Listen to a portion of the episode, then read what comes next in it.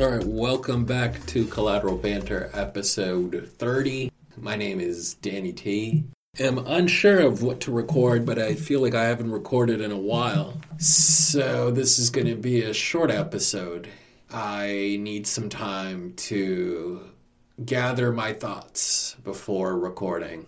So, but I just found some really interesting news, stories that are going on in America today that are really fascinating to me. So I thought about just sharing them and then spending time in other episodes discussing topics that I feel are important. One of the first stories I want to talk about is the fact there is a measles outbreak throughout California in certain universities. And I've seen figures that several people have been sick and a large number of people aren't getting the measles vaccine. And this is frightening to me. Again, this is another issue about social media claiming to inform people about about the vaccines, right? Parents think that the vaccine causes autism or other issues. And because parents are misinformed online, kids are getting sick and some will die. And to me, that's just so crazy. So crazy how boundless amounts of information that the internet provides and humans still can't make sense about it. They still can't quite come to terms with. We're overwhelmed by the amount of data. And then if you want to believe that vaccines cause autism, go ahead, believe that. Remove your, deny your kids the vaccine, and then if they get sick, who knows what's going to happen? And I, I've seen figures that this is happening among middle to upper middle class Americans, which is another interesting part of the story about vaccines how social media and the internet lead to just irrational ideas and thoughts into people's minds. And I can understand its appeal to some degree. You know, I don't want to just trash the ideas to resisting the narrative you're told in society. There is a, an attraction to that, I feel. I can understand its appeal, right? People want to feel like you know the truth but everybody else in society is just a lemming, is just following the orders they're being told by their corporate masters or their government masters, and you alone know the truth, right? You've read enough articles about this, you follow scientists who, who agree with your viewpoints, so you continue on. But the ramifications of this, if it continues to happen is that more and more people are going to get sick. There are going to be more quarantines. I sound a little bit paranoid, but could parts of the country be quarantine zones? And this makes me think of the future of politics, right? You're going to have quarantine zones of people who aren't getting vaccines and are getting sick and that's one thing. And then imagine you're going to get people fleeing El Salvador, Honduras, and Guatemala coming to the US and now they're being in ways quarantined, sectioned off in cage like structures. And then imagine the uh, the other part of politics that I, I haven't discussed nearly as much, but the environment right? We're going to have environmental refugees, people fleeing environmental devastation and destruction. I'm still shocked that three hurricanes hit the United States last year, adding up to some three, four hundred billion dollars in reconstruction. And think about that for a second. Three to four hundred billion dollars in hurricane destruction and we're rebuilding in the same path. People better hope that this isn't a pattern that's going to continue because if you're just rebuilding, I don't think that's going to prevent future hurricanes from hitting those exact same locations. Just because it hasn't happened yet doesn't mean it won't happen this year or in the near future. It's the same thing with Louisiana. But what does what do human beings want to say? No, we'll rebuild, but you have to rebuild in such a way where you can prevent mass destruction and devastation. Otherwise, you're just throwing money away right? I'm shocked by the insanity that sometimes I see in, in civilization, human civilization itself. Just so shocking that we're repeating the same mistakes that we're having. We're just keep repeating mistakes after mistakes. And then we're rebuilding in the same areas that were destroyed and spending hundreds of billions of dollars. Hey, I guess we have unlimited amounts of money, right? Until we don't. So I'm thinking here, refugees from environmental destruction, refugees from Central America, and refugees fleeing people who are sick with the measles. This is also part of authoritarian, the construction, the building up of authoritarian in society, in American society. And I'm saying this because when you're having camps and encampments and people are being detained for long periods of time, it begins to distort liberal democracy, right? Where where people are supposed to have individual freedom, there's limits to state power. We don't see that today. We we see that parts of civilization itself are breaking away, breaking apart. You hear this people going back to the land, getting away from civilization and people wanting to go back to the land. I don't know if they're trying to reconnect with people, but you're really seeing this sort of revolution in human relations, human relationships. And I, am fascinated by this because the, the level of crisis that you see, these variables, are to me are shocking. Look, I'm optimistic. I hope things can be fixed. I hope all of these crises that we're experiencing will will will be fixed over time, slowly, humanely. Uh, that is my hope.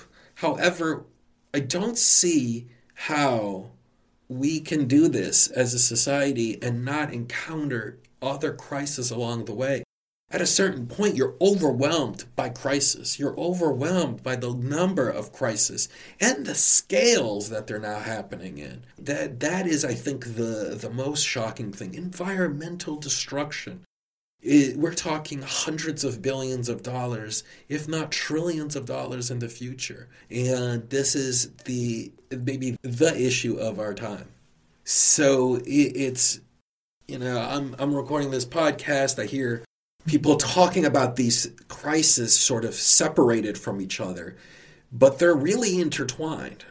I remember back during the Arab Spring in 2011, people in the Arab world rising up and then years later, I remember reading articles and reports where people were discussing how the environmental impact, global warming, was impacting rural farmers, leading them to leave their farms to go into the cities, and this creating tensions that these societies hadn't experienced. And this led to increased tensions in society and revolt against the government as they lost control of societies obviously it's hard to say there's one cause for any issue but i think this clearly had a role i believe in some countries. You know i think about yemen all the time that yemen is slowly running out of water. Imagine what will happen if a country runs out of water. It's civilization society will collapse.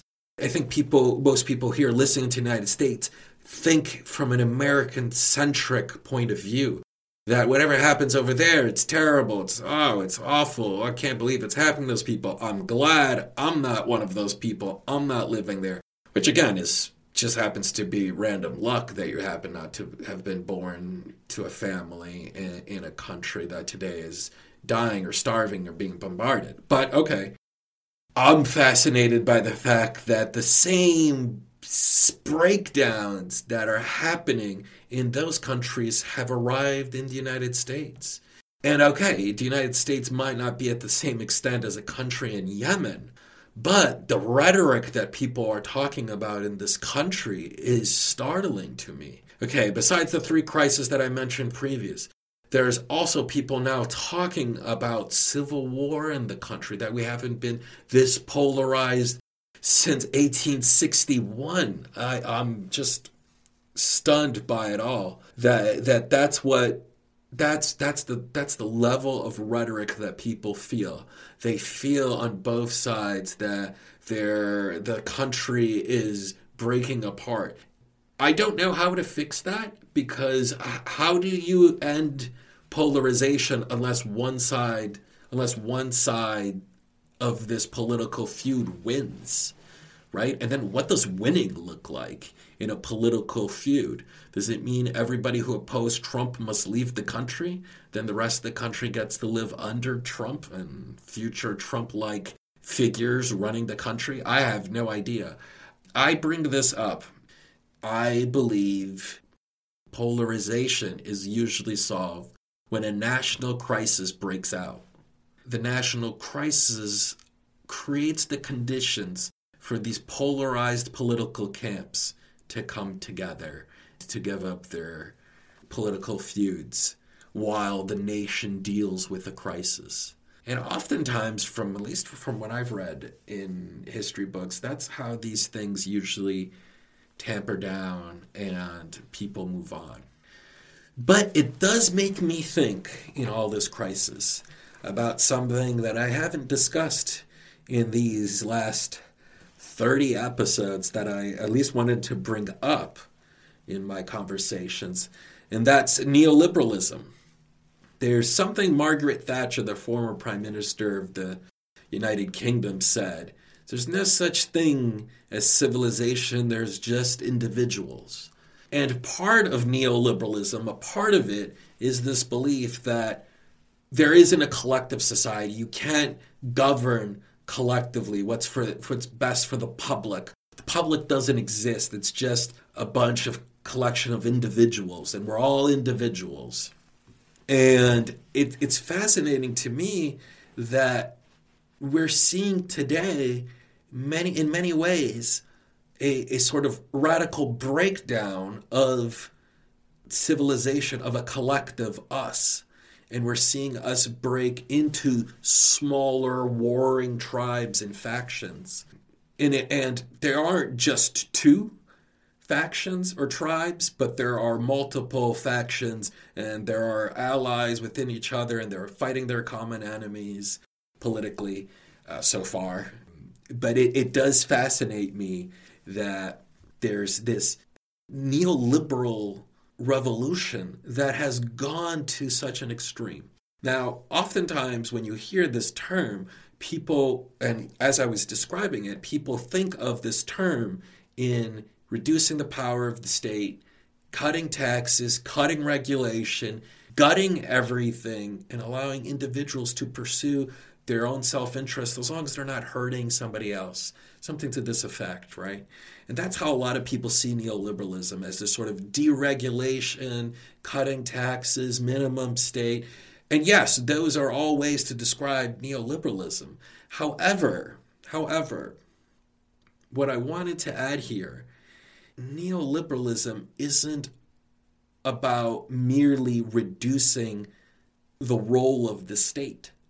And what I would say to people listening is look at the power in neoliberal governments and societies that the government keeps for itself when it comes to issues of national security, weapons, military, do people see neoliberalism? Now, one argument could be it's not neoliberal. They're spending today $750 billion, something like this, in military budget. And so far, there's been something between five to six trillion dollars spent in two wars, if you include all the costs that are associated with those wars, the healthcare, and all the incurred costs. And that figure will rise as time passes by. We'll be reaching seven, eight, ten trillion dollars. And, and so, in many ways, you see sort of a neoliberalism as a way of rewarding a smaller and smaller percentage of society, people who are doing extremely well, very affluent individuals, cutting their taxes, cutting their dereg- deregulating the economy, making them even wealthier. And at the same time, the state incurring greater and greater power in the military, in national security, in police, in border patrols, in sort of guarding the nation from these external global forces that are arising, aka terrorism, aka people fleeing their country or the cities they live in that were devastated by environmental catastrophes.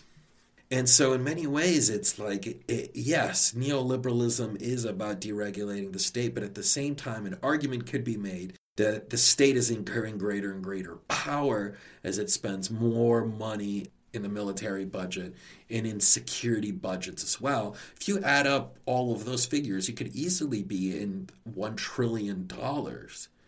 So there is that aspect of neoliberalism, greater state power. But when you dig in just slightly deeper, uh, one could make a counter argument to that.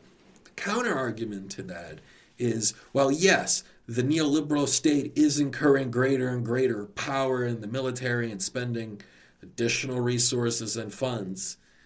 It's interesting that the military itself is shifting away from a traditional military where they're uh, enlisting individuals to be soldiers in wars and things like this, that they're now hiring private contractors. They're hiring a private militia, private security. I remember some a book I was reading uh, a couple weekends ago, and the book is on democracy. It was talking about U.S. democracy specifically, and there was a line in there that said, "For the first time, there are more private security, mercenary armies, private security in Afghanistan than U.S. soldiers." And that to me is really fascinating seeing this shift seems like it's a privatization of even the military, which, if we looked back at proponents of neoliberalism in the 70s and 80s, they wanted to put a limit into neoliberalism. They believed, yes, the problem with the economy is that it was overburdened, there was too much union, there was too much regulation, and if we just deregulated, there would be a boom in the economy. And they thought, okay, well, look, you need to deregulate, but let's not do the military. Let's not do. There was a debate about public education, and so there there was a, some limit to how far neoliberalism should go. But the fascinating issue with that is there almost seems to be no limit to neoliberalism, right? Now it is why does the government need to enlist individuals in a military if you can hire private contractors, militias hire private companies to do the war on on the country's behalf. I mean, it's it's like private mercenary armies now taking orders from the government. As long as they're getting paid, they will follow their orders, and how that will change the relationship of war. And before I end this episode, and I think this is a good point to mention this, this reminds me of Game of Thrones.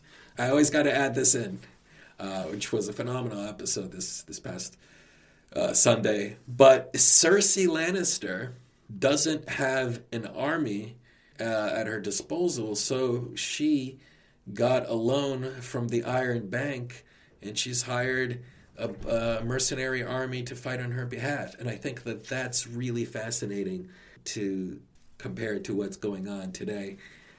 That we're, we're beginning to see this in the US in the US as it fights these wars across the world in seven different countries at least that we know of which I'm sure is a much is a, it's a much larger number the number of countries the US is currently in. But I'm fascinated by just how deep the sort of neoliberal revolution is going and where does it stop? Where does it end so, a, an idea I have, and maybe I'm off base in making this claim, but it's so revolutionary that it in some ways is unraveling itself. The conquest of the world economy and of the known universe, and as it privatizes military and tries to and privatize education and privatize healthcare, what happens if it reaches the point that it has privatized everything? Is that its weakest or its strongest point? I don't have an answer. I don't know.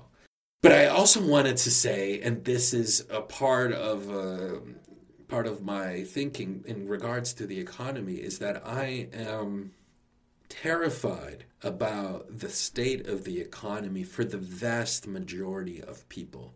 Maybe I shouldn't think about the vast majority of people. I should only think about myself. But when you look at the statistics for the vast majority of Americans, the economy is not doing well for them. And that's the nicest way to put it. The economy stinks, despite the figures, right? Politicians, and you see this under Trump, you saw this under Obama, you saw this under Bush, and even under Clinton. The economy does well. Stock markets are going up. People's looking at their 401ks and feeling like they're rich again and they're doing really well for themselves. And then the economy eventually comes down, a recession hits, or the Great Depression, or whatever, and then things aren't doing so well. They're laden with debt and they can't get out of the debt. Their jobs aren't paying well. They aren't getting increases. They're overworked. But if you look at how the actual people feel about this economy, okay, despite the figures going up, people don't feel like it's benefiting them. And the number of people who don't feel like they're benefiting from this economy, it's not 20 or 30%. It's closer to 40, 50%. Despite the 3.2% GDP growth that the Trump administration is citing, which is strong, robust growth without a doubt. But the benefits don't trickle down to people. It's harder and harder for politicians to sell that the economy is doing so well. In July, if the economy continues to grow, it will be the longest expansion in American history. And yet there's a great disconnect as well between the number of people who feel like the economy is working for them because it simply isn't working for them. The economy feels detached. Their wages aren't going up. Cost of everything is going up. And people can cite uh, higher education and healthcare as two examples, but everything's going up. Everything's more expensive. And it's likely that interest rates will have to go up later on this year. The numbers in the economy continue to move up, despite what the Trump administration is trying to do in pressuring the Fed to keep interest rates low or begin to cut them, which won't happen, I'm pretty sure. But it, it, to me, it, it's, it's a fascinating disconnect that it feels like no politician has yet found a solution. And things to think about is what will happen in the next economy when there's a downturn and people don't feel like the economy today, which is growing, isn't working for them? What happens when the economy is crashing down and people feel like the economy isn't working for them? Right? And it feels like there's they begin to start losing their jobs. They start losing the pay and the health care that at least they get today. What will happen to the psyche of people? What, what, what will the outrage be? And let me connect this back to the initial stories that I was talking about. People getting news that says you shouldn't vaccinate your kids and making up a bunch of things that aren't based on facts, uh, scientific facts, and, and whatnot. Is that itself is one of the conditions to nominating a tyranny in American society right? A the next recession after this latest 10-year boom will likely lead Americans to look for a scapegoat to their economic and social ills that are plaguing the country. But if people don't feel like the economy is working well for them, and then if the economy takes a downturn, people will will flee to a strong man who promises to fix their problems. And that to me is maybe even a bigger crisis than the measles, than the immigration and the and the hurricane. Because if people in a moment of crisis flee to a tyrant to save them from their social ills, from their economic ills, Where will that lead us? Where will that lead liberal democracy? Down to a radical new system, to a revolutionary system that that could become fascistic, lead to some dictatorship. And that to me is a terrifying thought that no one knows who this dictator could be. Makes me think of Rome in moments of crisis where uh, where the elite fear a tyrant coming to power, so the elite strike and remove that leader from power. In many ways, this could happen to America. I think too many Americans think they're immune because America got to write the world history after World War II and got to rebuild large parts of the world in its image. And that world is beginning to break down. And people feel like, no, this crisis passed. America has had other crises. Certainly, America has. But there were different technologies. There was a different society. There was a different people. There was a different elite. There was a different. There was a different structure and mentality and feeling in society. And a lot of the f- fixing of the social ills, the economic problems the country has had, the racial problems, the gender problems that the country has had to deal with, are, are now at the forefront of American society. That doesn't mean the country is on the verge of collapse. I'm not getting to that point. But it does make me think that the number of crises and the sheer magnitude of the crisis means that America Americans feel overwhelmed by it. And you sense this in a lot of people's lives, but also you see it in the government today. All right. Well, that should wrap up my thoughts on this past couple weeks of the different political issues that are going on throughout America and the crisis that I I think we see in front of us today that don't have simple solutions that have require global solutions and uh, and requires global leadership by um, agencies around the world. So that is episode 30 of Collateral Banter. Appreciate you listening. I'm your host, Danny T. I hope to record future episodes and many more episodes to come. Glad that you listened. Have a good day. Take care. Peace.